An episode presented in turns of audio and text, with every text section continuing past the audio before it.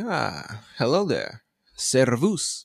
My name is Haishan Wade, and you're listening to This Week in Geopolitics, where we take a look at the events of yesterday and detail how they paint the geopolitical realities of today. Now, what do I got for you today? We have quite the lengthy episode. I'll try to keep it uh, under five million hours, but we have the new narrative surrounding the Nord Stream coming out from the Pentagon. We have Ukraine's coming counteroffensive. We have Tucker Carlson releasing footage from January sixth. And then we have China brokering a major deal between Iran and Saudi Arabia. All that and more coming up.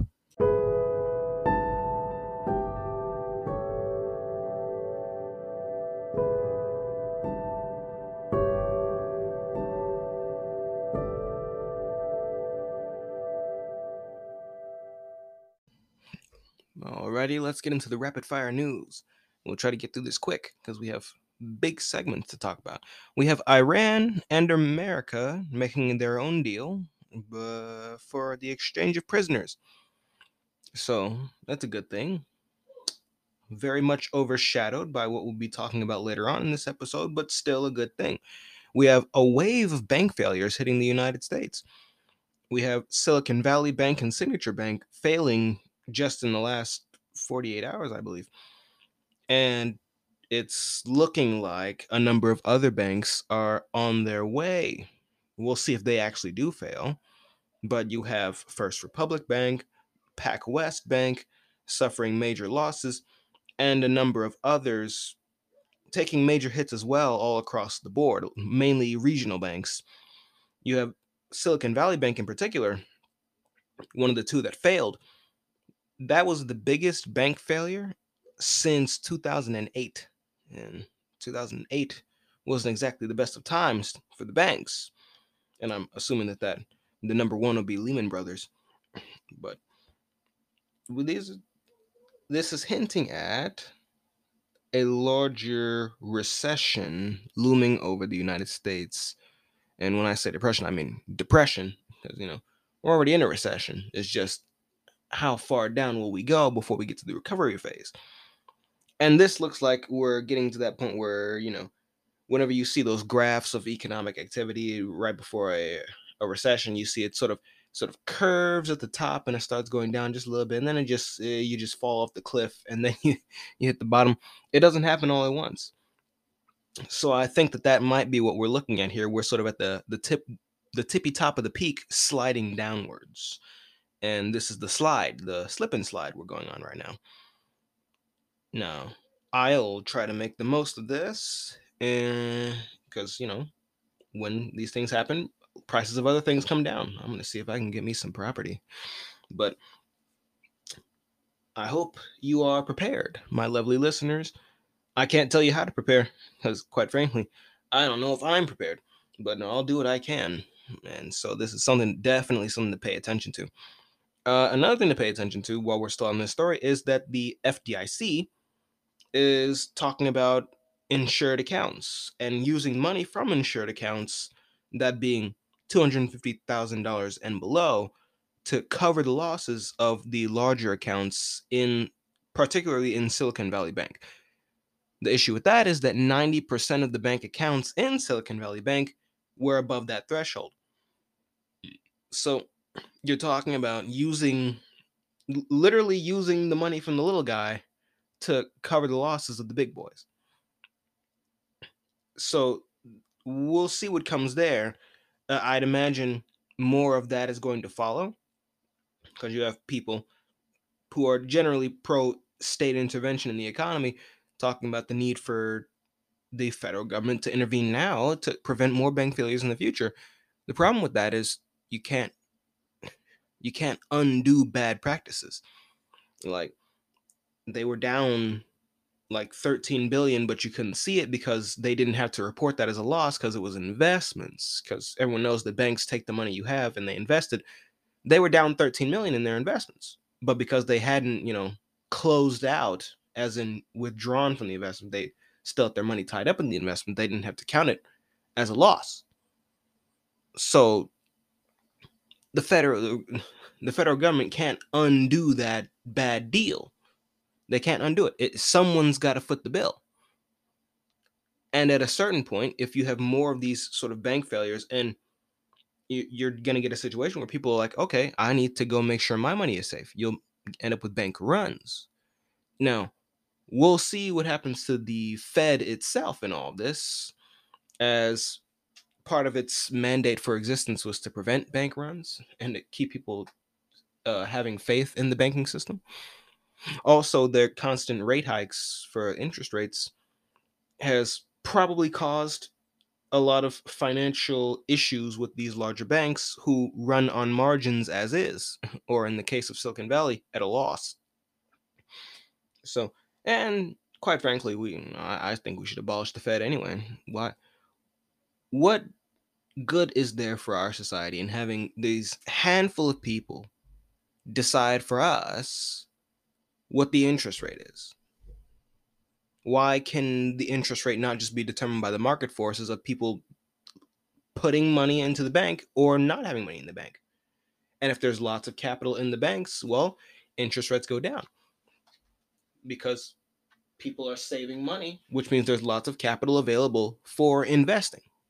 And if people are spending money, then the interest rates go down, which means you're incentivized for short-term production, you know?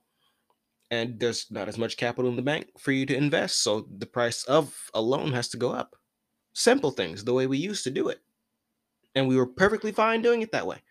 Why does why are we now in this situation where we're all obsessed over what Jerome Powell's going to do and what, what Janet Yellen is going to do and how they're going to and whether or not they're going to get this situation under control? That they should never have had the power to even contemplate that, quite frankly. Uh, and they should have it taken away from them, if through no other mean, if through no other merit than the fact that they have failed to control inflation. They have failed to get these situations under control, which is the reason we're about to go through one of, and hi- oh, history will show whether or not it ends up being the worst economic downturn in American history. This institution has to go. So we'll see what comes from these banks. F D I C says that it's it's going to use the money from these insured accounts to cover the big boys, uh, but it's it's definitely not a bailout. And you have Janet Yellen saying it's there's not going to be a bailout for Silicon Valley, but we know what this is, is the bailout. So we'll see what becomes of this, because they can't bail out all the banks at a certain point. It's just nature will just take its course. So we will definitely see what occurs. And we have Xi Jinping being reappointed for his third term uh, as the leader of the People's Republic of China. Each term is five years long, so he'll be here for, what, till twenty twenty-eight about. And that's probably good for China. He's done well for them so far. And lastly, we have, I believe it was Biden, undoing some of the restrictions that he put in place on energy production in, in America, specifically as it pertains to drilling leases on federal land. He's undone some of those restrictions in Alaska to enable a, a large energy project to go forward in Alaska. Now, why he's chosen Alaska instead of, I don't know, leaving it alone or even producing oil in the United States, you know, the continental United States, or hell, undoing the restrictions on all of the country so we can have a massive energy boom. I don't know. I couldn't tell you. But at the very least, we have something. Ugh. And then the, you're going to have people touting this as, oh, he's he's doing great for the country, when no, he undid the problem that he created, but only partially, because it's only Alaska instead of the rest of the country. So, ugh. Oh boy, we we have we have quite the fun times ahead of us in America. But now we can get into the bigger stories we'll be covering today, and we'll get into that in just a moment. Alrighty, let's start with this story right here, which is the new Nord Stream narrative that the Pentagon is trying to put out there as though it was the the official story, what really happened with Nord Stream. Excuse me. So the Pentagon is saying that a, a pro-Ukraine group attacked the Nord Stream pipelines the pipelines, which, mind you, were resting at the bottom of the Baltic Sea and were covered in concrete. A pro-Ukraine group just manifested and somehow planted explosives powerful enough to get through the concrete and, and capable of getting all the way through the, the depths of the Black Sea to the pipelines in the first place. And then they were able to detonate that. And they had certainty. They had somehow had the ability to know that the explosive that they'd sent went where they wanted it to go. A pro-Ukraine group, as though this was just some some group of radicals out there uh, trying to sabotage the pipeline. And of course it was a group of radicals, just not in the way that they're painting this out to be. It's such a transparent lie. It's it's amazing that people would even bother taking this seriously. It's amazing that they themselves take this seriously. Uh, but on with the story, uh, new intelligence reviewed by U S officials suggests that a pro-Ukraine group of likely Ukrainian or Russian nationals carried out the attack on the Nord Stream pipelines last year. And it says intelligence has reached, uh, U S intelligence reached no firm conclusions. And I, I love, I just love that. They have no firm conclusions now.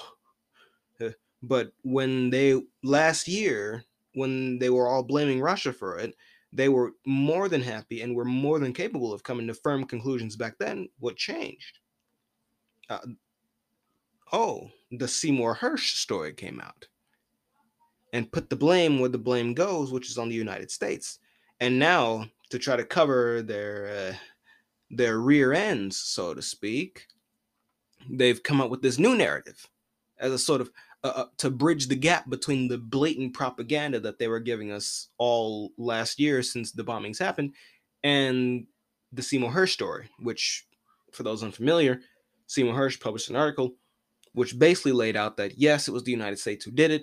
The U S sent a diver team that planted the bomb on the, the concrete surrounding the pipelines, but they were not the ones who detonated it. It was Norway. Norway flew a plane over the pipelines. It dropped a buoy, those big metal things that float in the in the water. And the buoy sent out a signal. It started sending out a special frequency that triggered the C four that the U S diver team had planted a while before. And then the explosion went off. That's the gist of the Seymour Hersh story. Now, prior to that, it was Russia did it, Russia did it, Russia did it. Putin's a madman, Putin's a madman, Putin's a madman. Uh, they blew up their own pipeline. So it seems to me that this story here is literally just an attempt to bridge the gap between the propaganda that we were given and what I personally believe to be the truth, which is the Seymour Hersh story. Now, or at the very least, something close to the Seymour Hersh story. I don't know if that's exactly how it played out, but it seems plausible in in that it was the United States. Who else would have done it? I mean, the U S threatened to do this for years. Years. Threatened to do something about the pipelines. And Biden in particular saying that if, in the event that there was a war between Russia and Ukraine, he would take out the pipelines. And now, when there's a war between Russia and Ukraine, the pipelines are suddenly taken out and we're supposed to not believe it was the United States? That doesn't make any sense. But I'll digress. That's what this seems like to me. And they're, they're trying to cover their tracks here. So to keep people believing the official narrative, because the old official narrative doesn't hold up anymore to the scrutiny of Seymour Hersh's story, because Seymour Hersh's story is more believable than Russia did it. So, because when you, again, when you look at the details of the story, the pipelines are underwater, like really far down underwater and covered with concrete. You need explosives powerful enough to get through the concrete and to damage the pipeline in one go. And you would have to have the motive and the means of getting there, right? No regular person is just going to row a boat or, or I guess no, no regular person going to get on their boat and turn that motor on and go tens of miles out, one hundred miles out, right over the pipelines, and dropped some random bomb that they cooked up in their garage to, to, you know, screw to put the screws to Russia, but to put the screws to Germany. No regular person's going to do that. Nobody, nobody has it in them to do that. They might, they might want, they might want to do something, but that specifically, oh, in the water. You're, you're not going to go to, I don't know, the receiving station in Germany and, and bomb that. What, you know, where the pipelines come up out of the water, where you can get to it by land and then drive off. You're not, you're not going to, you're not going to do that. Oh, on the, the, the sending station in Russia, where the pipelines go into the water.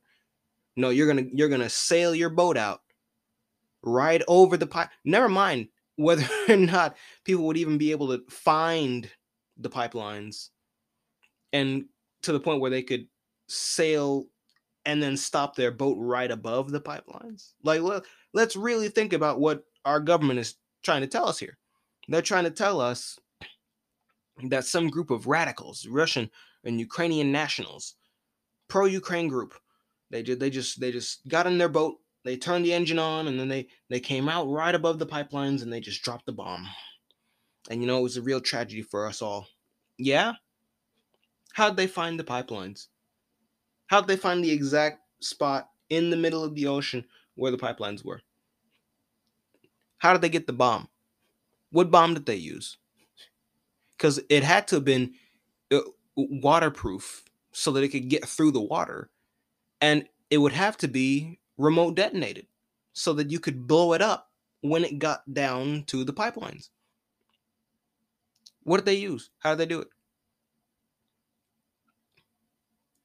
Did, did this pro-Ukraine group have its own diver team? Like, it's such blatant propaganda, and it's it's insane that they even had the gall to say this. Uh, uh, but I'm we know the truth.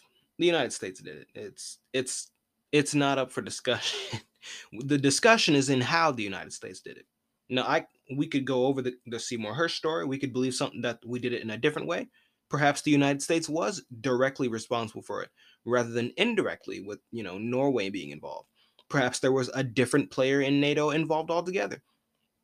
But one way or the other, it was the United States. There's just no getting around that. Russia didn't do it. Germany certainly didn't do it. Did Poland do it? I don't know. Maybe. But Ukraine and Russia, pro-Ukraine group, come on now. But, uh, and... continuing on with this story, they say that there was no evidence that the Ukrainian President Zelensky, his military high command, or any other Ukrainian official were directly involved or had any connection to the attackers. So, I disagree with that on the grounds that they had plenty of connections to the U S government, and it was likely the U S government who did this. So, they're not, again, they're not entirely wrong when they say that a pro-Ukraine group did this. They're just not being entirely honest, because we we are the pro-Ukraine group. What bigger pro-Ukraine group is there than the current slate of people running the U S government, who has handed Ukraine one hundred twenty-five billion dollars with another nine billion dollars on the way, nine point five billion dollars. So, you know, that'll be, uh, what, one hundred thirty-four point five billion dollars soon, if it isn't already. I've almost lost track. That much money, millions of artillery shells, millions of rounds of small arms. We've, we've or- organized the sending of hundreds of tanks and armored vehicles to them. We're debating giving them fighter jets. We've given them air defense systems. What bigger pro-Ukraine group is there than the current U S government? There is none. There really isn't. I, I don't even think the Ukrainian government is that pro-Ukraine. Judging by the way they waste Ukrainian lives. But then again, they do it at our behest. So I guess you can't blame them too much on that. But a pro-Ukraine group was in fact responsible for the bombing. I got to give it to them. They at least got that fact right. It just wasn't the Russians. And it wasn't the Ukrainians. It was the United States. But now, let's get over to the next story here. While we're still talking about Ukraine, we can get into the talk about their coming counteroffensive. And there has been talk for the past few weeks. I've sort of just sat back and let more evidence of that materialize. And I think a little bit, I think a sufficient amount of evidence for it has materialized now. So here we go. Because over the last few weeks, there's been increasing talk of a, another Ukrainian counteroffensive. And at first, its primary aim seemed to be to push Russia all the way back to Crimea, which in and of itself was unrealistic unless the Russians chose to withdraw, which they don't seem to be showing signs of wanting to do anymore. I think that they are content with their battle lines right now. They withdrew from Kharkov. They withdrew from Kherson after defending it. And no one talks about the initial Kherson offensive, uh, where they the Ukrainians doubled what I thought their losses were in a matter of two weeks. Like, at that point, yeah, it's just crazy thinking back on the development of my views on Ukraine's casualties. Because back then, I thought Ukraine's casualties were like fifteen thousand. And then I see the Kherson offensive begin, it goes up to twelve thousand in the span of two weeks. I'm like, well, that's double your losses. And then we were going with thirty to forty thousand for like the few months after that. Then we get to November, December, and we find out that they had lost, uh, in terms of casualties, one hundred sixty thousand men. Ursula von der Leyen saying they had lost one hundred thousand dead. I'm like, okay, that's a ma- that's triple what I thought. So we're just going to go up. And now they're probably somewhere between two hundred and three hundred thousand. And uh, I'm probably still underestimating their losses, but I can't imagine this is going to go particularly well for them. So when the Russians choose to stay, wherever the Russians choose to stay, the Ukrainians cannot force them out. And that's sort of been the rule throughout this entire war. Where Russia chooses to leave, the Ukrainians can push them out. But where Russia chooses to stay, Ukraine can't force them out. But yet, wherever the Ukrainians choose to stay, the Russians just spam artillery on them until they have no choice but to leave.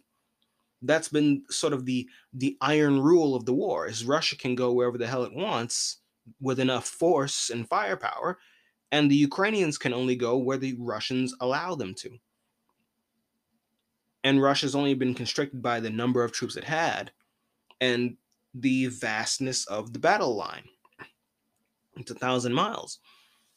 So we've had lots of Ukrainian counteroffensives, which have been hyped up because of the land taken from Russia's withdrawals, but where it, the casualties just go ignored.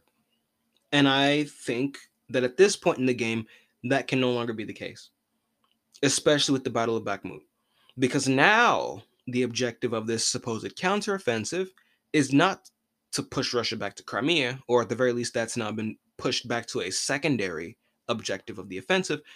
The primary objective now is to break the Russian lines around Bakhmut, or so it seems. Again, we, we don't know exactly what the Ukrainians are intending here. We don't even know if this offensive will actually materialize, but it's looking like it may. And when you see the situation around Bakhmut, when you see the losses Ukraine is willing to suffer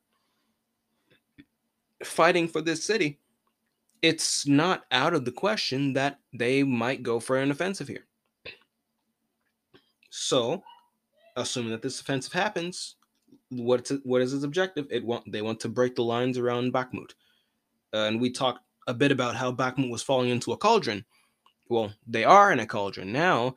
And it's not like a it's not like a, a pincer where you can you can see how thin the, the envelopment is, where like I made the comparison between putting your thumb and your index finger almost together. You know, there's still a little bit of space, but you can see the pocket. But with your thumb and your finger as sort of the battle line of the envelopment, that's very thin. You can break through that. That's not what we're dealing with with Bakhmut. We're dealing with, if you put your right fist and your left fist almost together, you put your, you put the knuckles of your thumbs together, but you keep your fists apart. That's the pocket we have in Bakhmut. That's the pocket we have in Bakhmut. So it's not, you're not dealing with, oh, if I just break through this uh, uh, these three miles of Russian lines, I'll be able to get through to Bakhmut. No, you're dealing with an entire, uh, essentially the front line has moved past Bakhmut, and it's sort of like a rubber band, where if you take a, if you hold a rubber band still and then you pull on one part long enough, you'll get this really long corridor where the rubber band is stretched. That's sort of what we're dealing with, and Bakhmut is on the very end of the ba- the rubber band. So in order to get to Bakhmut, you have to go through this wall of Russian lines, not not this tiny little pincer. You have to go through the wall of Russian troops. And remember the iron rule here: where the Russians choose to stay, you can't, Ukraine cannot force them out. So I am very doubtful about the prospects of success for this offensive if it happens. But given that the counteroffensive is now being talked about as if it was going to break through these lines, we can safely say that if that is truly the objective of this offensive, we can safely say that Ukraine has no intention of falling back from Bakhmut. We can safely say that Bakhmut is indeed of some great strategic importance to Ukraine. Uh, the, the the new narrative surrounding this, because we're talking about new narratives now, the narrative surrounding Bakhmut now is that it's it's not that important. It's just it's just symbolic. You know, Ru- we're bleeding Russia dry in Bakhmut, even though it's the Ukrainians who are taking a disproportionate amount of the losses here from arti- Russian artillery spam. It's it's not even close, and that's before the encirclement, which looks like it's getting closer by the second, and the Ukrainians know it's getting closer. But if now they're planning a counteroffensive at Bakhmut, well, we can say safely they have no intention of pulling back. This indeed has strategic importance to the Ukrainians, such that they are willing to take these massive losses, these disproportionate losses, and that they are willing to mount another offensive to take back the land around Bakhmut and to sort of prolong the battle here, because that's... That's the best case scenario, because when we look at the nature of the war, when we look at the nature of breakthroughs in this war, it's more akin to World War One, and that's been the comparison throughout the entirety of the war. It's been the comparison throughout the Ukraine war in the Donbass for the last eight years. It's like World War One. It's trench warfare. You don't have this massive breakthrough where you just start running behind the enemy lines and taking all this territory, and that's sort of what made the gains that Ukraine had back in September with their offensives where Russia withdrew. That's what made those so significant, the capture of territory. The war in general doesn't go like that. It's, again, more like World War One. You get a breakthrough, you take a mile or two or five, and then that's about it. And then you're you're back down, you're bogged down. It's back to the slog, back to the grind. And that's what's likely to happen. Even if they are successful, they will take back some of the ground around Bakhmut, some of the defensive positions flanking Bakhmut, and they can prolong the battle of Bakhmut. For how long? I don't know. I don't know. But that's that's the best case scenario if they manage to do this. The the best best case scenario is they push Russia back by a few miles away from Bakhmut itself, rather than, you know, straightening out the lines to where the Ukrainians uh, have positions flanking Bakhmut instead of Bakhmut being in a, a straight-up cauldron. That's the best case scenario here. When we look at how the war has gone, you for the most part, with regards to these type of breakthroughs.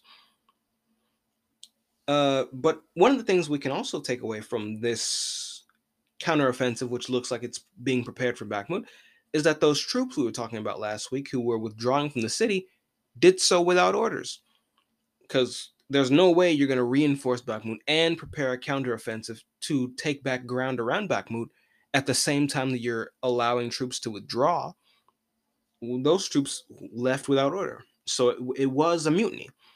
Now, from what we can tell, the mutiny was on a much smaller scale than it could have been, which is good for the Ukrainian defenses. But if they go for this offensive, I think that might undermine their defenses. Their offense might undermine their defense. and here's why I think that. You see, around Bakhmut, around Bakhmut, the Ukrainians have about twenty brigades, though a lot of them are greatly under strength.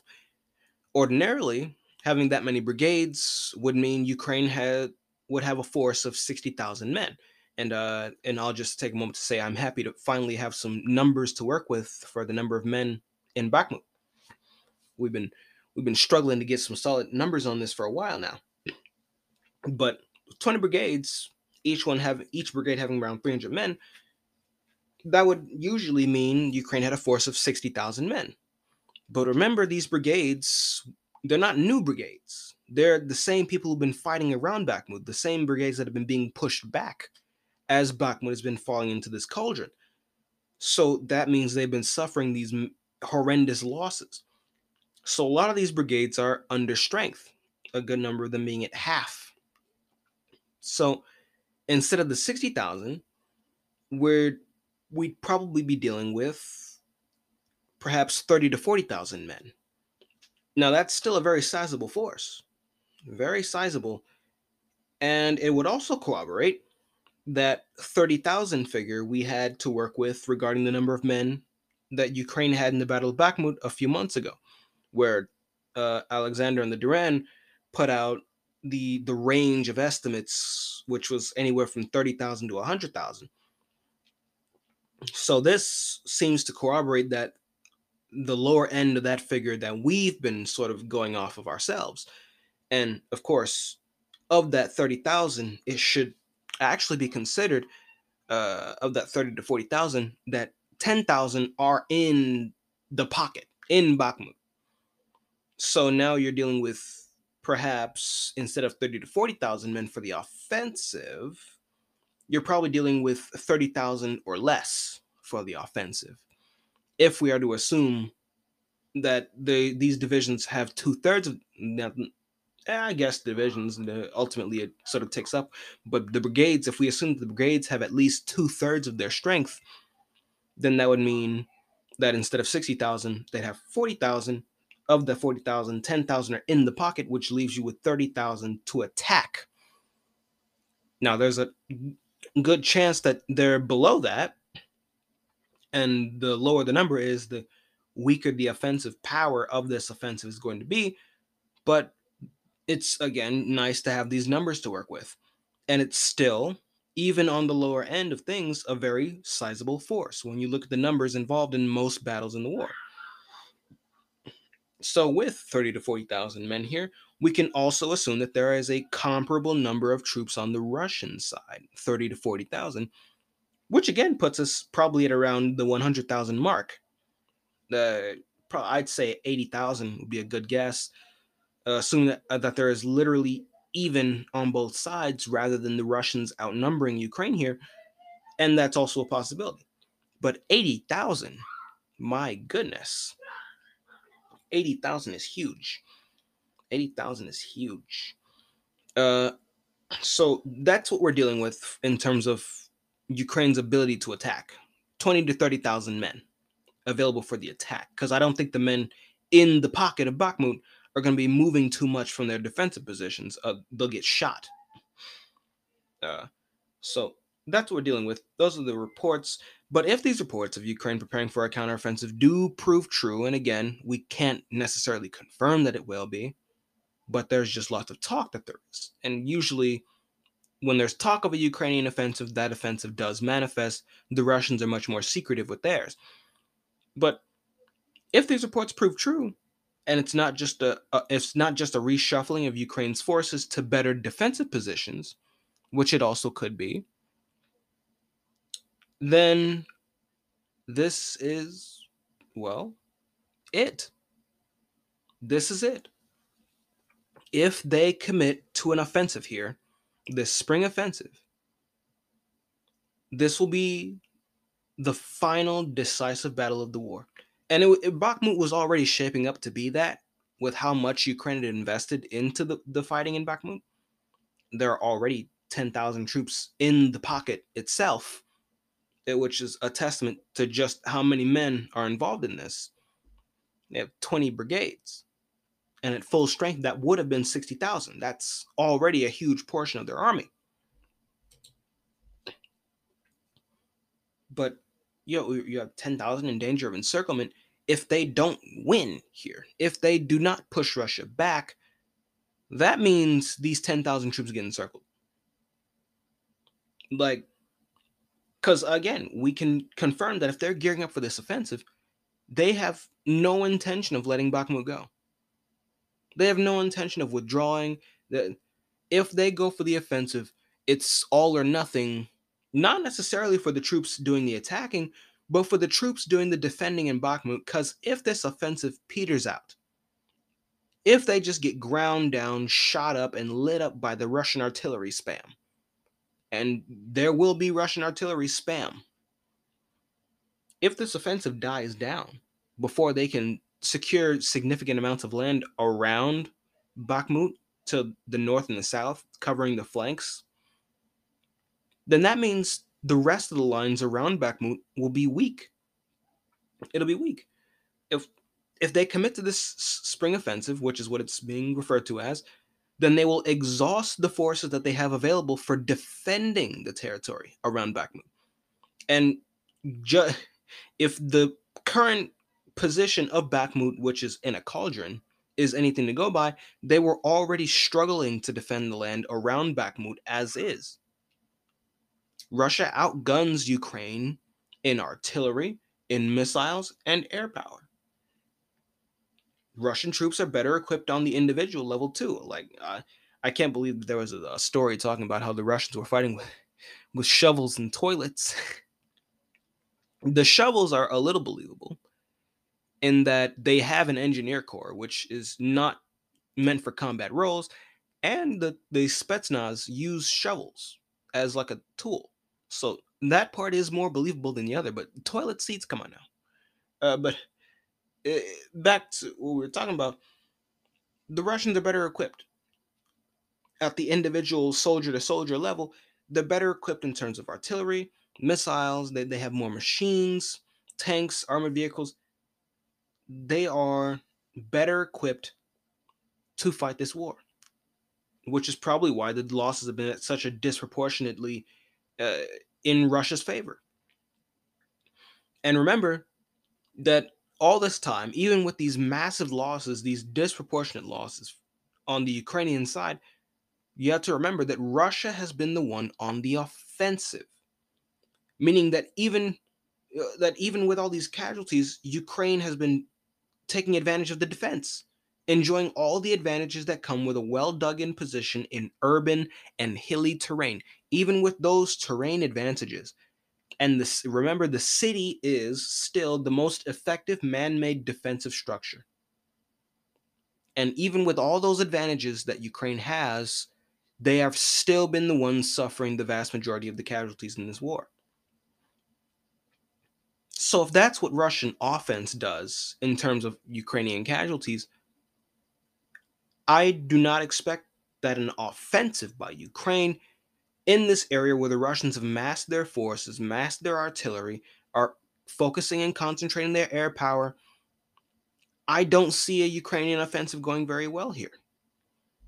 I really don't. They have a well-dug-in position when they're on the defensive, and the Russians have to blast through that. But if Ukraine goes on the offensive here, then the calculus flips. And the Russians now get to use that terrain against Ukraine.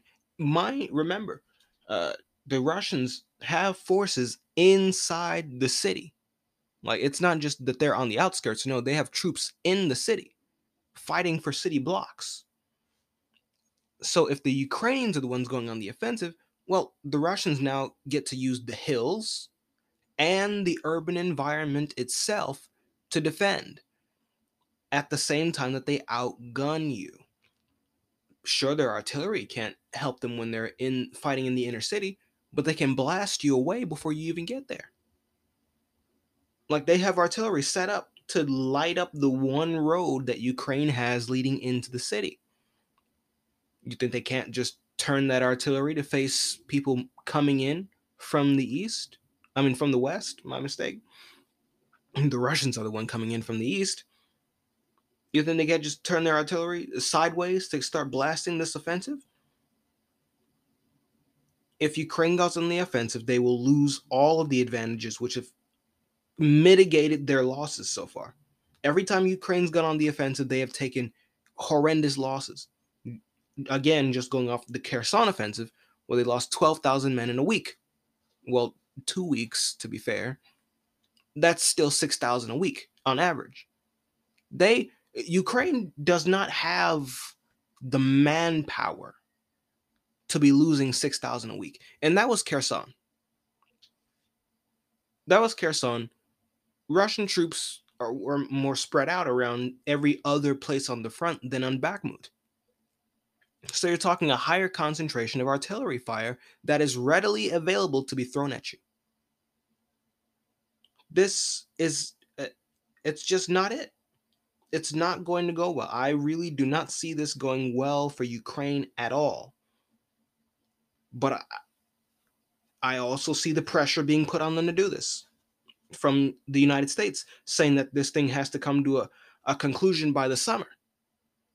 You have officials in the United States saying this war needs to come to some kind of conclusion by the summer. Now, I think it might come to a conclusion by the summer, because, and by the summer, it's probably going to be late summer, because at that point, the Russians are going to be the ones on the move on all fronts, and we will see the collapse of the Ukrainian lines. But this might accelerate that. Because again, if you attack and you start losing thousands of men, almost a thousand men a day, because that's what six thousand in a week would mean. You're losing almost a thousand men a day with those types of losses, assuming that they're not bigger because it's Bakhmut. This is the biggest battle of the war. There are, at a bare minimum, forty thousand Russians on the other side waiting for you. This is not the Russians' thin lines everywhere else like there was in Kherson. This is the big battle. Ukraine sends in twenty, thirty thousand men and they get obliterated. Perhaps they don't all die, but you're talking a massive wounded, massive number of wounded. They can't fight anymore. And then you're...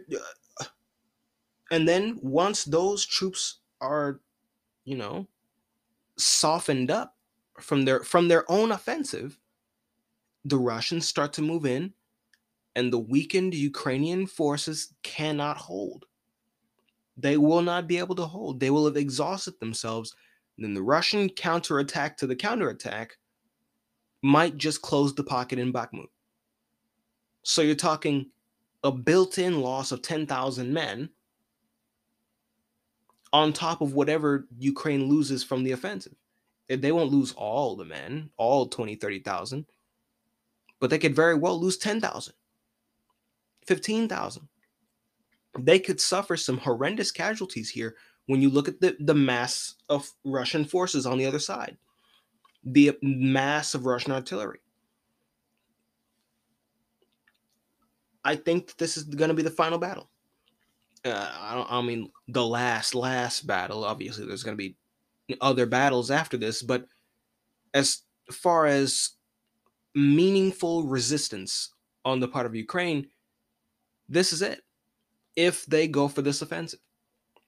But then again, if they don't go for the offensive and they choose to hold Bakhmut forever, well, they'll just be ground down anyway.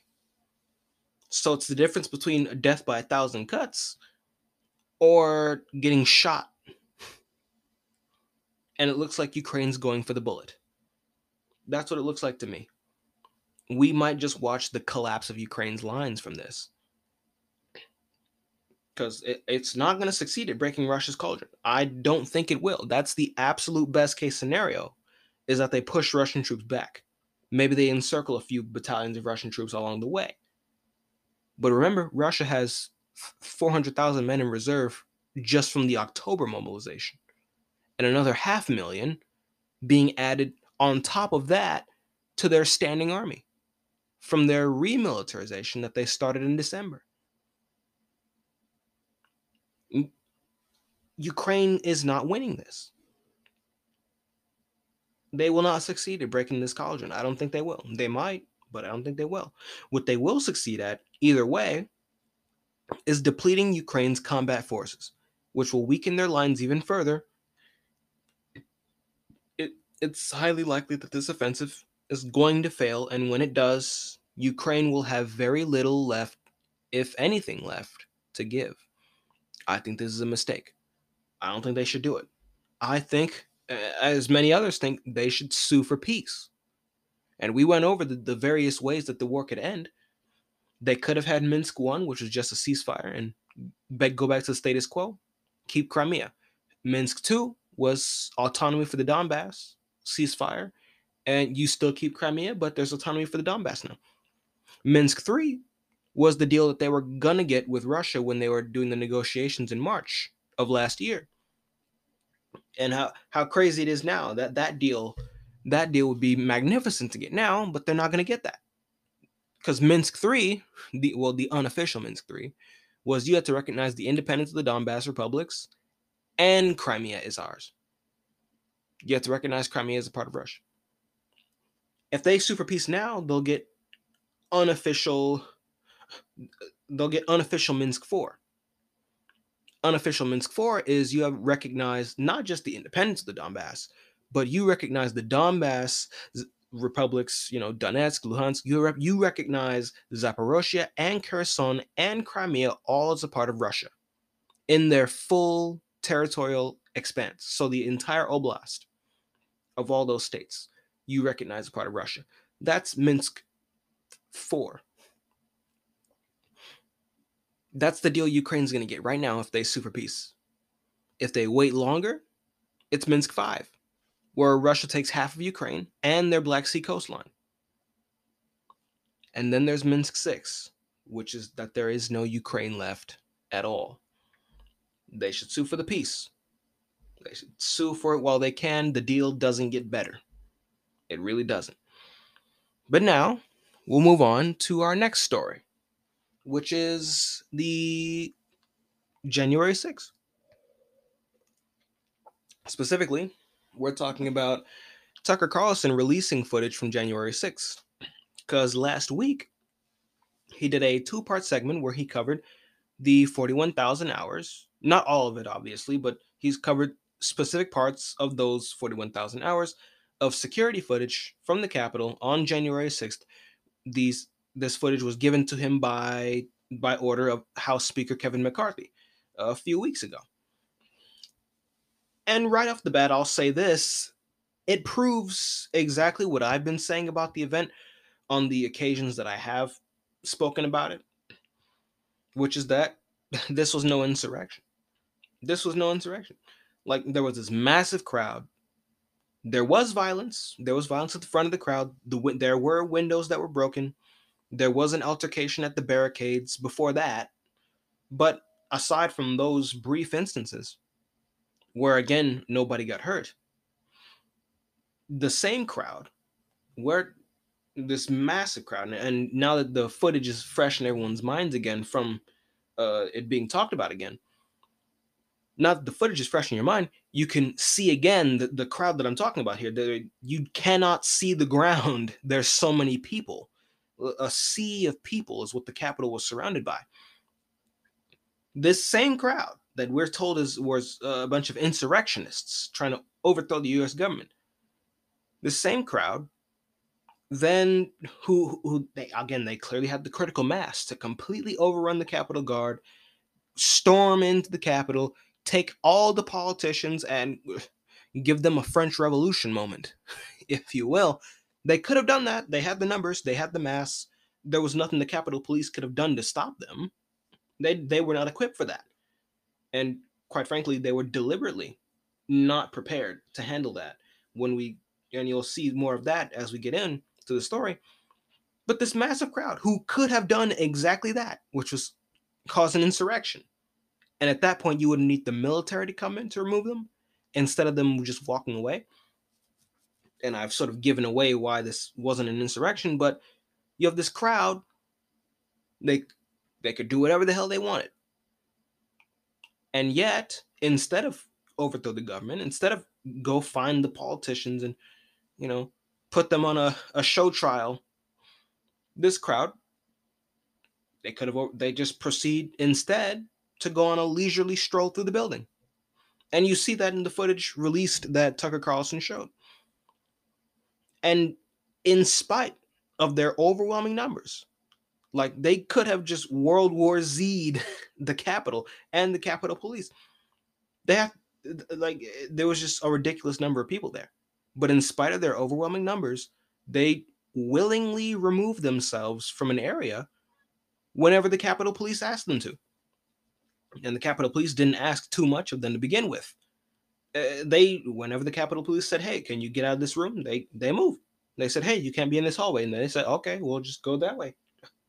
Uh, everywhere the Capitol Police, and you can see this in the footage, everywhere the Capitol Police asked them not to be, everywhere the Capitol Police asked for them to move, they moved. They removed themselves from wherever the Capitol Police asked them to, up to and including removing themselves from the Capitol building altogether. Which, I remind you, my lovely listeners, is how the January sixth riot ended. They just went home in a single file line, escorted by the police, and the police were just standing there forming the line so that they walked out the door, and they all just walked out the door. One person died at the Capitol, and it was one of the protesters, a woman by the name of Ashley Babbitt. And there was only one Capitol Police officer who died later that later that day, after the crowd had already dis- already dispersed. But it was claimed that he had died from a head trauma, but he had actually died from a stroke. Again, this is after the event was over. And Tucker Carlson revealed footage of this same officer being alive and well after the time he was claimed to have died from that supposed head injury. So on two levels, that head injury story was just blown apart. Him being alive after the supposed time he was supposed to be dead, and the fact that he suffered a stroke even later on from that. So the, this thing just got blown apart. Tucker also showed video of uh, Jacob Chansley, who was uh, became well-renowned throughout the halls of the propaganda press as the QAnon Shaman. And you could tell it was a, a orchestrated thing because they all came out with the same name for this guy like hours after January sixth happened. The QAnon Shaman, the QAnon Shaman. And so th- that's how you know it was propaganda. But, uh, and for those who are unaware, this is the guy with the bull horns and the face paint who uh, you were led to believe was just the ringleader of this insurrection. Assuming you believed it, of course. And perhaps you didn't believe it at all. But that's who he was sort of hyped up to be by the propaganda press, by the politicians, by the January sixth committee. And then you get the footage that Tucker releases. Well, that was released and that Tucker shows us of Jacob Chansley being escorted around the inside of the building by the Capitol Police. The police were, one, not bothering to try to stop him. They, it's not it's not like he was walking at a, a more brisk pace than they were and they just couldn't catch up to him and they didn't feel like running after him. It, no, they were side by side. He, they were walking around. You could even see them trying to open doors for Jacob to get into the Senate chamber. They were trying to open the doors for him like, like this was a, a private tour. And when he and a number of other crowd members finally did make it make their way into the Senate chamber, Jacob does a prayer where he then thanked the police for letting them into the building. The police literally did nothing to stop him. And one of the one of the clips that Tucker shows is, again, of Jacob being escorted around, except this time he and his escort come across this, this miniature uh, collection of officers. There was about nine officers, not counting, I-, I believe not counting the ones that were escorting him, because he had two by his side at all times. There were another nine officers just standing, forming a line, you know, forming a, a man-made barricade, and he just walks through the barricade, and they did literally nothing about this guy. No, they literally do nothing about this guy. They do nothing to stop him. No, they he was complying with them. They could have escorted him out of the building.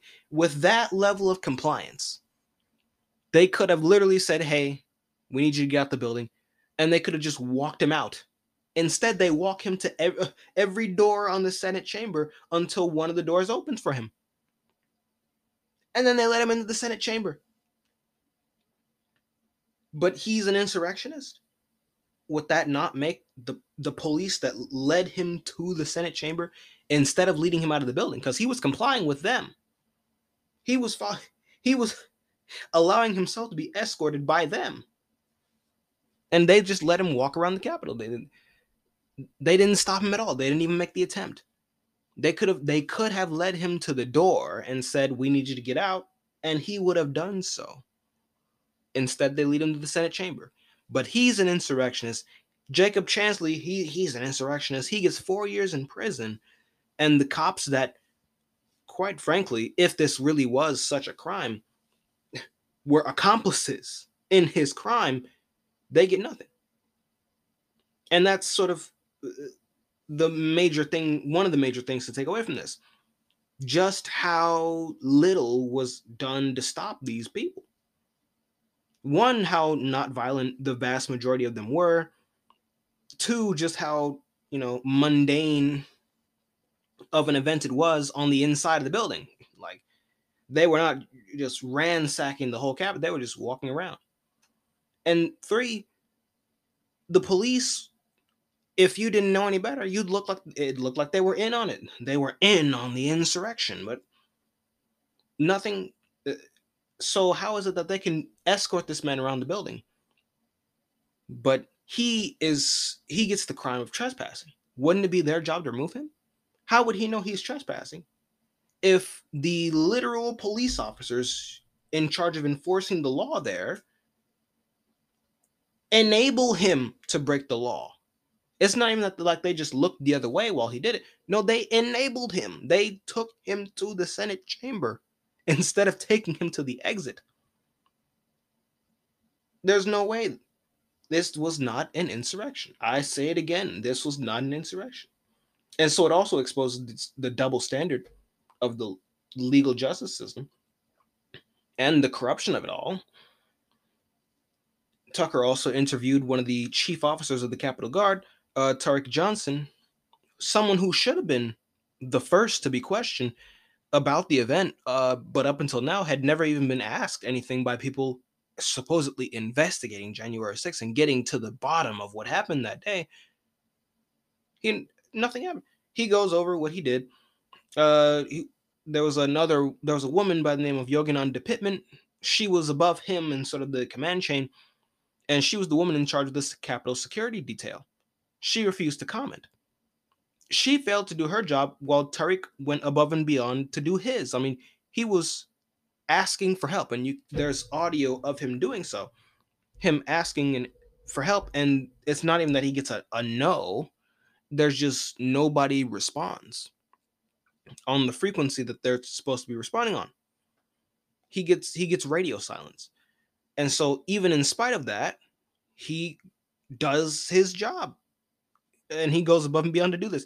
From organizing an evacuation of the congressman out of the chamber to a, a specified location by himself, because there were other officers there doing literally nothing, he comes along and organizes the evacuation himself.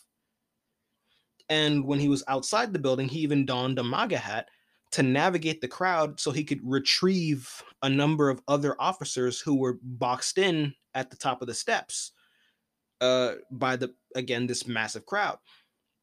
But for the crime of wearing the hat, in, in spite of everything he did, in spite of doing his job to the best of his ability, in spite of that, for the crime of wearing the hat, he was treated as though he was in on the riot, even though you have literal officers escorting Jacob Chansley around. Nothing happens to them, but this guy is treated as though he was suspect. So he resigns, while Yogananda Pittman, who was, she gets promoted, despite her abject failure to do her duty. So again, corruption gets exposed here, and selective enforcement of the law gets in, imposed here. And abuse of the law gets in, in for exposed here, because this guy, uh, Tarek Johnson, he did literally nothing wrong. And you can see that on the video, and yet he is treated as though he was problematic. Then you have Ray Epps, again, exposing the two-tiered system of ju- justice and the corruption. Ray Epps, who was once again brought to the forefront as a suspected federal agent, has yet to be investigated, even though he was caught on camera multiple times and on multiple instances, egging people on to enter the Capitol building. He bragged that he orchestrated people going into the Capitol, and yet nothing is done about him. He's not touched. He's not investigated. He's not serving time in jail. The QAnon Shaman gets four years for being escorted on a private journey through the Capitol. This guy, who literally says, we're going to go into the Capitol, literally trying to incite a riot. That is actual incitement to a riot. That's a crime. This guy goes free. And it's the corruption just gets exposed on a level that I think is scary to the people running our government. And you could tell that all this together being released at essentially the same time, because Tucker did this over the course of a two parts, uh, back to back. You could tell this was a big deal, not just because it blew the lid off of all the lies we've been told about January sixth. It was an insurrection, and these people, they, they wanted to overthrow the government, and they were so violent, and it, it just blew the lid off that. Because when you see the people inside the building, they're just, they're, they're walking around, they're wandering, they're looking at the paintings, they're looking at, oh, the, look at the, the floors and the walls. Oh, wow, this is Nancy Pelosi's desk. Oh, look at all the papers. It's a, it really is just, if you didn't know any better, you'd say that it was like a, a Capitol Hill-inspired super mall. It, that's ex- it, it, essentially what it looks like. That's how I can describe what was going on in the inside. You know, again, if you remove yourself from the context that this is the actual Capitol, you would have assumed that this was just a Capitol-inspired super mall, and that they were just going on about their business, going from store to store, because that's what it looked like. But the corruption of it all, the lies, just blown off the lid on this thing. It wasn't just that, uh, you know, all these lies we've been told about January sixth for the last two years. Or even because of how much we can see now that was deliberately withheld from us and from the public. Because we can, it's, these are things that should have been shown on day one. There's no way you look at this footage and then say that the that Jacob Chansley is an insurrectionist when he's being escorted around by the police. There's no way you can say these people are insurrectionists when they're just loitering around, loitering around in the Capitol, not trying to go find the politicians. They, they, they go up and do a prayer in the Senate chamber. Yeah, these are your insurrectionists. And they do a prayer to the police, thanking the police for letting them in the building. These are the insurrectionists. Just the lies. The footage that we should have seen. Because remember, Jay, they made the case for two years that these people were trying to destroy democracy. But when you see the footage, the same footage that they've had access to for over two years now, when you see the footage, there's just no way anything that they said about these people could have been true. And there's no way you could come to those conclusions when you see the footage, which means that they lied. They lied, and the entire country now can see that they lied. And from what we can tell, it's big by the response of the people in power, because they seem panicked. They are up fucking set about this. Chuck Schumer and bit, uh, uh, I, I mean, uh, Mitch McConnell, Mitch McConnell. They were both openly calling for the censorship of the January sixth footage and the removal of Tucker Carlson from Fox News. Schumer in particular named Rupert Murdoch specifically, the per- the person who owns Fox News. He, in his call for censorship, asking Murdoch directly to censor Tucker Carlson and not to let him go on air, which is a blatant violation of the First Amendment. Like we're we're not even pretending anymore. And that's how spooked they are, that they would go out of their way to violate the First Amendment. Out of their way. So that's how I can tell that this is that this is big, because they usually don't get spooked like this. But then again, when you see how much corruption, how much the double standard, and how much their own dereliction of duty just gets exposed by this mundane footage of people walking around, shoot, of course they'd be upset. Of course they'd be afraid. They tried to lock up regular people, and everyone can see that they're regular people now.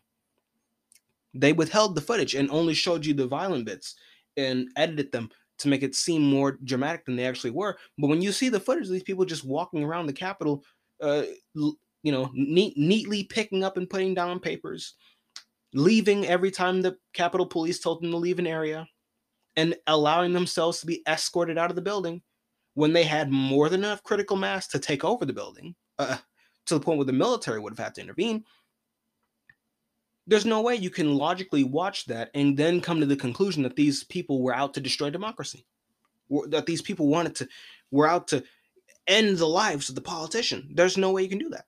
Which, and if you cannot watch that footage and come to that just and come to that conclusion, then you logically cannot excuse and justify the treatment that our government has had for these people, and the lack of due process that they've been given, where they've been thrown in a jail cell and just left there for two years with no trial, sentenced for crimes that were not committed, sentenced for crimes that the police aided them in committing if they did commit.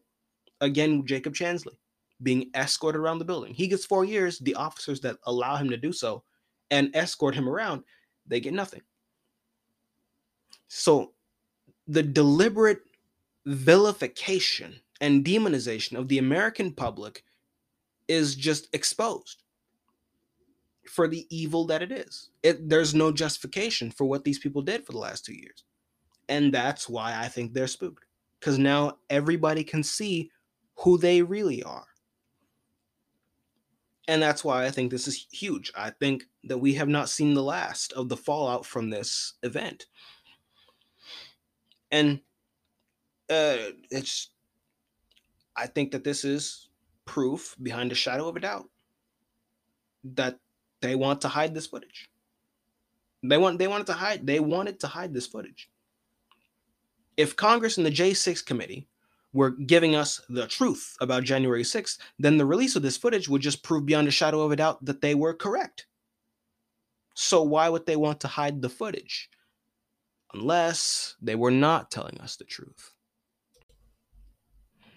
And I, I think we can safely say that they were lying, because all of the footage that we were seeing, that we were shown on Tucker Carlson, was also seen by the January sixth committee. And the reason we know that is because there was a digital bookmark left on the video files. So we know that they saw what we saw. They saw it all.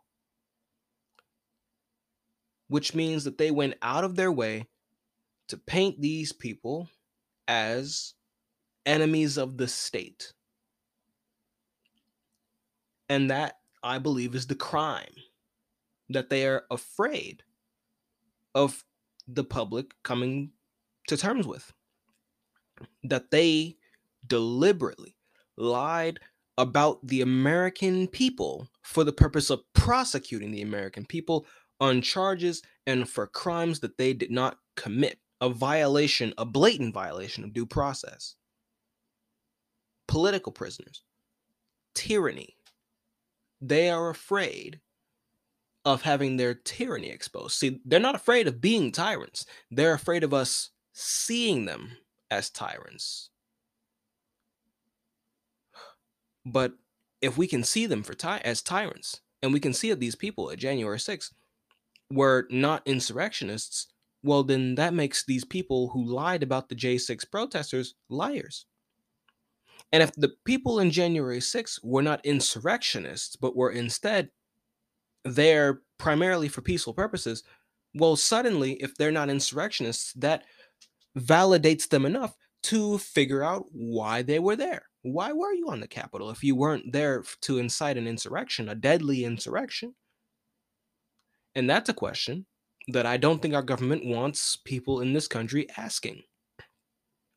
Because that question has one answer, the twenty twenty election. They were here to protest the certification of the twenty twenty election, not the government, not to overthrow the government, but to prevent the verification and the certification of what they believed, and I say rightfully so, of a fraudulent election that was not done by the books. There was lots of funny business and games going on in that election that warrant, you know, holding off on the certification of that election. They do not want the American public to realize that that was the true purpose and intention of the January sixth protesters. Because if that is allowed to make its way out into the general knowledge, well, then the conversation moves to, well, why do you feel that way? Then you start to get a, all of the shenanigans that went down in twenty twenty refreshed in people's minds as well. Just like how th- this footage being released has refreshed everyone's minds on January sixth, except it's cast in a new light because we're able to see more of the footage. If the twenty twenty election gets rehashed now that we've had a few years of hindsight and people are once again exposed to the issues and the shenanigans and the problems that went down with that election, well, I have a feeling a lot of people will suddenly feel that the protesters at January sixth were at least partially justified in wanting a halt on the certification of that election.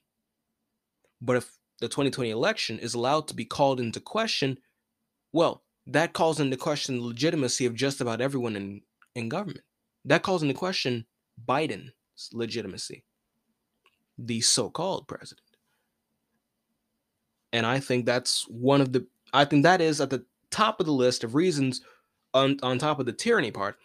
I think that is at the top of the list as per why they are so afraid of people seeing January sixth uh, rioters and protesters as not insurrectionists, but as protesters and rioters with legitimate grievances. That's a danger to their power. But we will see what comes of this. We will see what comes of this.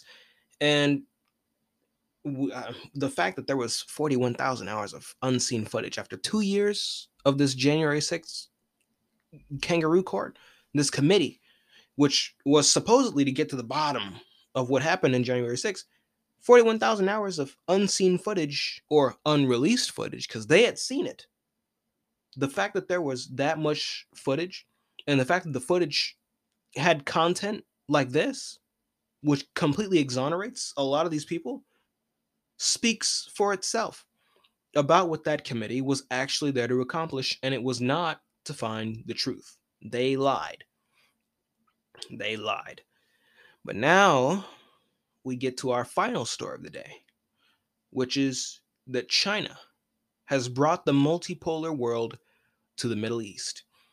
And why do I say that? I say that because China, in one of the biggest stories, in a, a week of pretty big stories, I'll say, has brokered a deal between Saudi Arabia and Iran. The two countries will restore diplomatic ties and reopen embassies within the next two months. They have also committed to respecting the sovereignty of each other as well as neighboring countries. So it seems like this long period of rapprochement, and that's that's sort of the the main context of the deal. They, it's probably just a baseline for other things to come later on down the line between Arabia and Iran, between China and Iran, China, Arabia, you know. But that's the big deal. That's the big deal. Uh, oh, oh, that's a pun. It's a deal, and it's a big deal. That's the big deal. But that's what was done. So it seems like this long period of rapprochement that we've been observing between Iran and Arabia over the past two years has reached what I feel is a pretty satisfactory conclusion. And I'm happy to have covered it over the course of these two years because now I get to talk about this in light of what we've seen so far. So it's a, it's a good day. It's a very good day. And I'll also say that in the shadow of this good day are all of the many, many ramifications, because though this new reality has a lot of huge ramifications. First off, this is huge for Yemen, as they have been ground zero for a proxy war being fought between Saudi Arabia and Iran, with Iran backing the Houthis and Arabia leading its own military coalition into Yemen. So now with the two biggest regional sponsors for this war, the United States and Israel are a sponsor as well, but with the two biggest regional sponsors now making amends with one another, the war in Yemen is likely to come to a conclusion in the near future.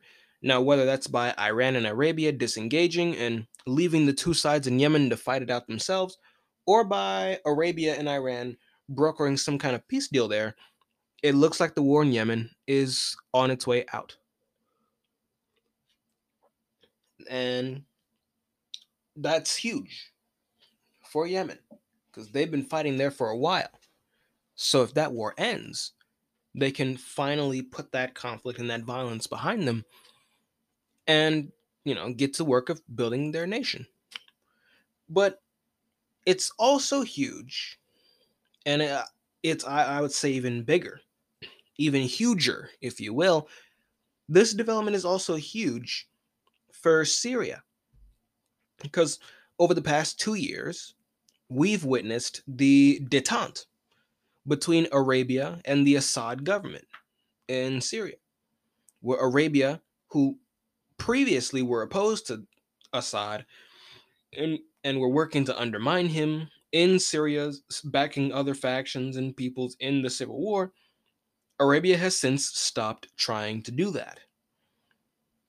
And they've instead started opening up diplomatic ties with the Assad government in Syria.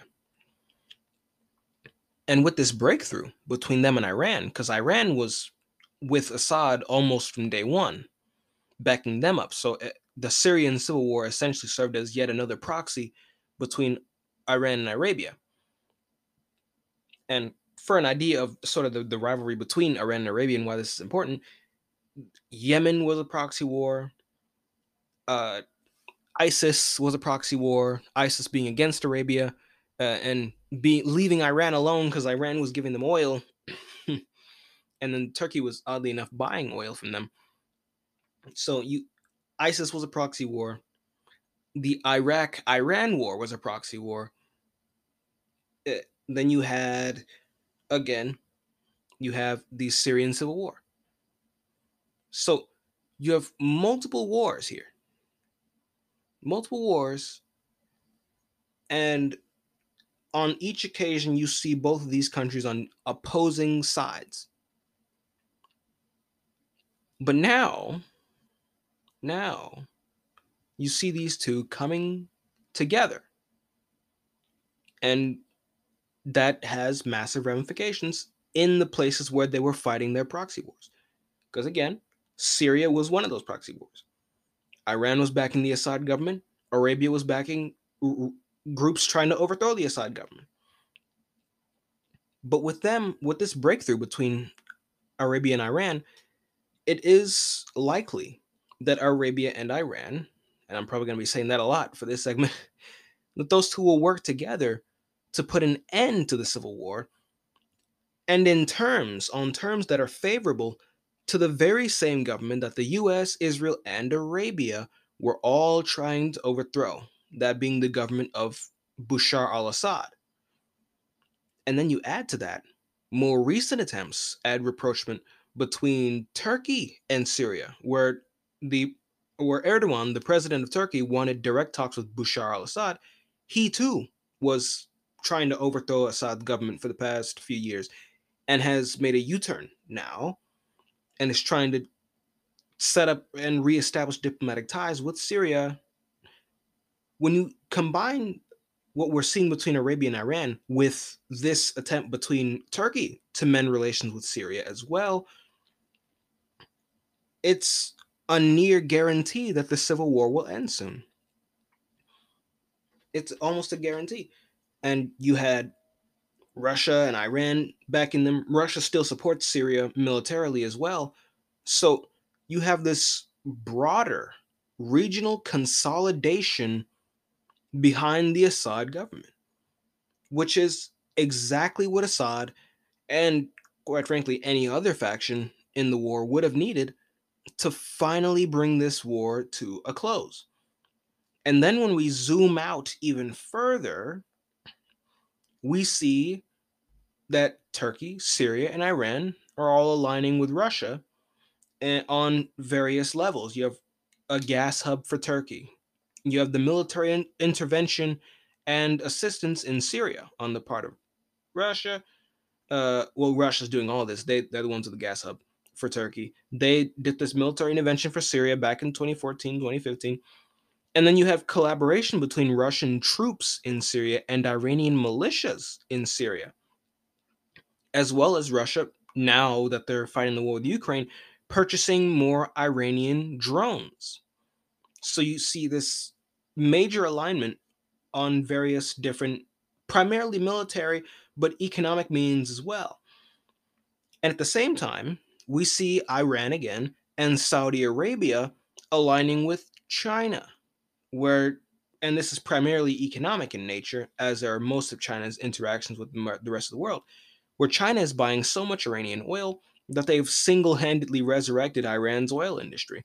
And they're cutting deals with Arabia to buy Arabia's oil in yuan, which completely undermines the petrodollar, which is why people are so obsessed with that happening. It's not that It's not that I think China's deliberately trying to undermine the petrodollar, but more so that they're trying to get out and get other countries out from under the sanctions regime, so to speak. Because that's bad for China's business. If they're doing trade with a country and then we just sanction them and the economy of the country that China's doing trade with collapses, well, that hurts China's economy. So from a business perspective, it's good if you can just do trade with our currency instead of us having to go through that third country's trade, uh, that third country's currency to do trade with you. How about you just accept our currency instead, and we we do this ourselves? We have digital banking. We don't need the petrodollar. Mm-hmm. Uh, and that's the bribe. And it's gonna work. I'll say that much as well, because China is the second largest oil consumer on the planet. But what makes them more significant in this arena specifically is because the United States produces a lot of the oil that it consumes. So even when, and that works both ways for us. So our consumption is primarily American. And because of how much we consume, it doesn't leave too much room for other countries to export their oil to us. And then even when America is a net energy exporter, because we consume so much of the energy, uh, that it doesn't make us too big of a player on the international energy markets either. But that's a plus and a minus, because it means we have a lot of insulation from energy prices.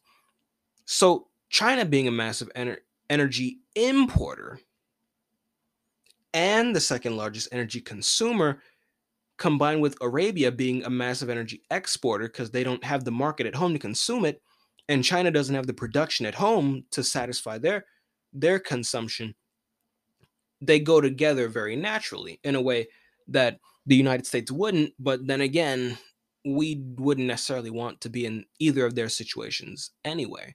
It's just a fact of the countries you're dealing with. So when you have China coming in, buying up all this oil, and saying, you know what, why don't you just accept our currency for that? It undermines the petrodollar.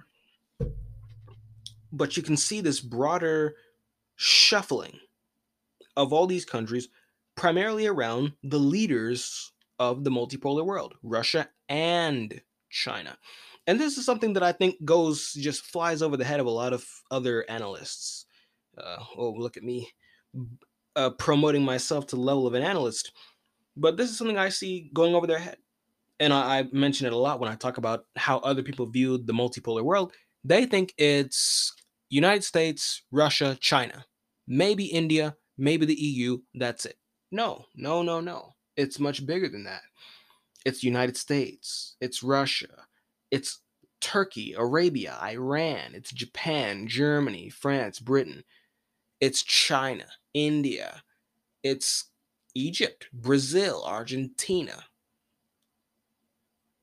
Countries asserting their own sovereignty for their own interests. Multiple poles of power. Not just us versus them. That's bipolar. People still view the multipolar world in bipolar terms, which is why they don't understand it. The multipolar world is multipolar, multiple poles of power. And that's what we're seeing take place in the Middle East here. Now, Russia and China are the leaders of that movement, but they are not the hegemons, right? It's not that Russia... Now, in Russia's backyard, they're a hegemon. Okay, let's not pretend. Russia has hegemony over the Caucasus. Russia has a consensual hegemony over the Central Asia. Uh, they all accept Russia being there and trust Russia more than anybody else. And Russia has hegemony in Eastern Europe. Let's not let's not play pretend. But it's not like when Russia interfaces with Egypt and Sudan, where they just got a new port on the Red Sea. They're not hegemons there, and they're not trying to be.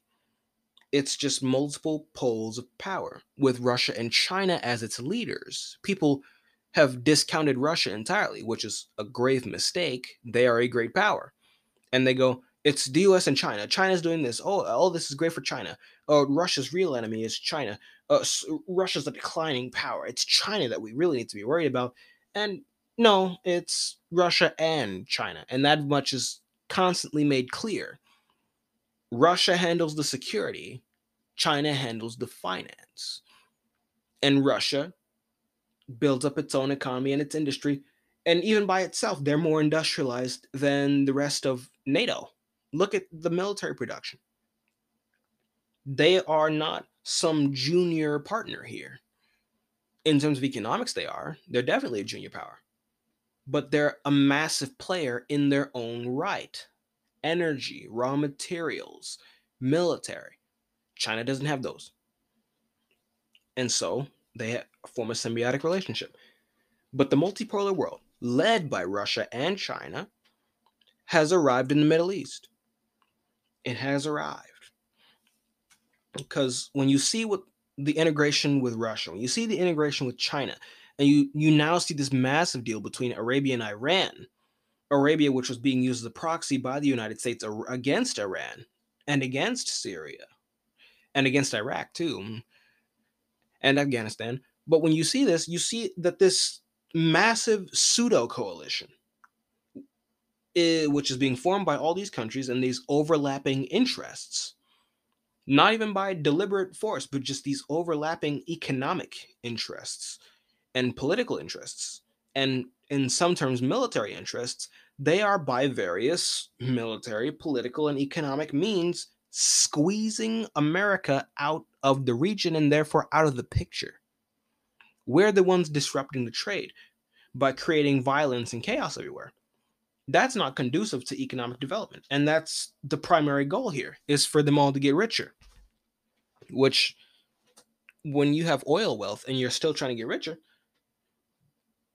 well, at, le- at the very least, goodness, at the very least, you have the well-being of your country in mind, and you haven't grown complacent, not too complacent. But everyone in this region wants economic development. China's offering that, and Russia's offering the energy necessary to make it happen. Russia's offering up the, the security necessary to make it happen, because they're the ones combating us in the military sense. And Iran does that on a little bit as well, too.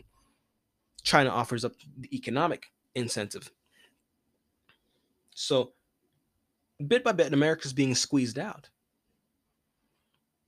And when once America is gone, and that day is coming, both from external and internal factors in the United States, I don't think this is sustainable where we're giving billions of dollars to Ukraine and we have trains derailing in Ohio. Something's got to give. And if I know the people living in my country well enough, it ain't going to be us. The Ukrainians are just going to have to go pound sand along with everyone else. And that's how this is going to go down. So America will be squeezed out of this region one way or the other. That day is coming. But when America is gone, that leaves Israel isolated and, quite frankly, contained. And I, I don't just say isolated and contained for no reason, because obviously America not being there and Arabia switching sides would naturally isolate them. But what? How are they contained? Well, what can Israel do to Syria once the war is over? Especially when Syria has Russia, Iran, Arabia, and now Turkey backing it. What can Israel do to them without provoking a region-wide coalition against Israel? Without provoking a region-wide sanctions regime against Israel? They can't do anything. What can they do to Iran? Now that the Saudis, Israel's unofficial ally in the region, are making peace with Iran. Especially if, especially when Syria's civil war is over as well, when they can't just fly over Syria's airspace willy-nilly. What can they do to Iran? They can't do anything. So what? They, they just they limit they limit the violations of their neighbors to Jordan and Lebanon. Oh wow, you're attacking the weakest countries in the region. That's going to get you a lot of great favor with everyone around you. No. Israel will be contained by these developments. The and it'll be better for them, you know, to not be at war with their neighbors, and it'll be better for their neighbors to not get bombed every day. It seems like, it really does seem, the forever wars are finally coming to an end. Iran, Syria, and China walk away from this as the big winners, and from this deal specifically between Arabia and Iran. Those are the big winners, Iran, Syria, and China. Whilst Qatar, Bahrain, Kuwait, and the U A E are also winners in their own right, in that they would be caught between Arabia and Iran in the event of an actual war between those two countries. And then there's Russia, Yemen, Iraq, Lebanon, and Jordan, who are all minor winners here as well. But make no mistake, this is this is an earthquake, people. This is a geopolitical earthquake, and the consequences of which will be seen and felt for decades to come. But that, my lovely listeners, my lovely, lovely listeners, is all I've got for you today. I do hope you've enjoyed today's broadcast on my geopolitical podcast. I say it every time, but man, is it more important, uh, more apparent today than it has been on most other occasions. The world is changing. The multipolar world has arrived, and we are going to have fun watching it together. Now, I've been your host, Hyshawn Wade, and you've been listening to This Week in Geopolitics. So till we meet again next Monday, servus.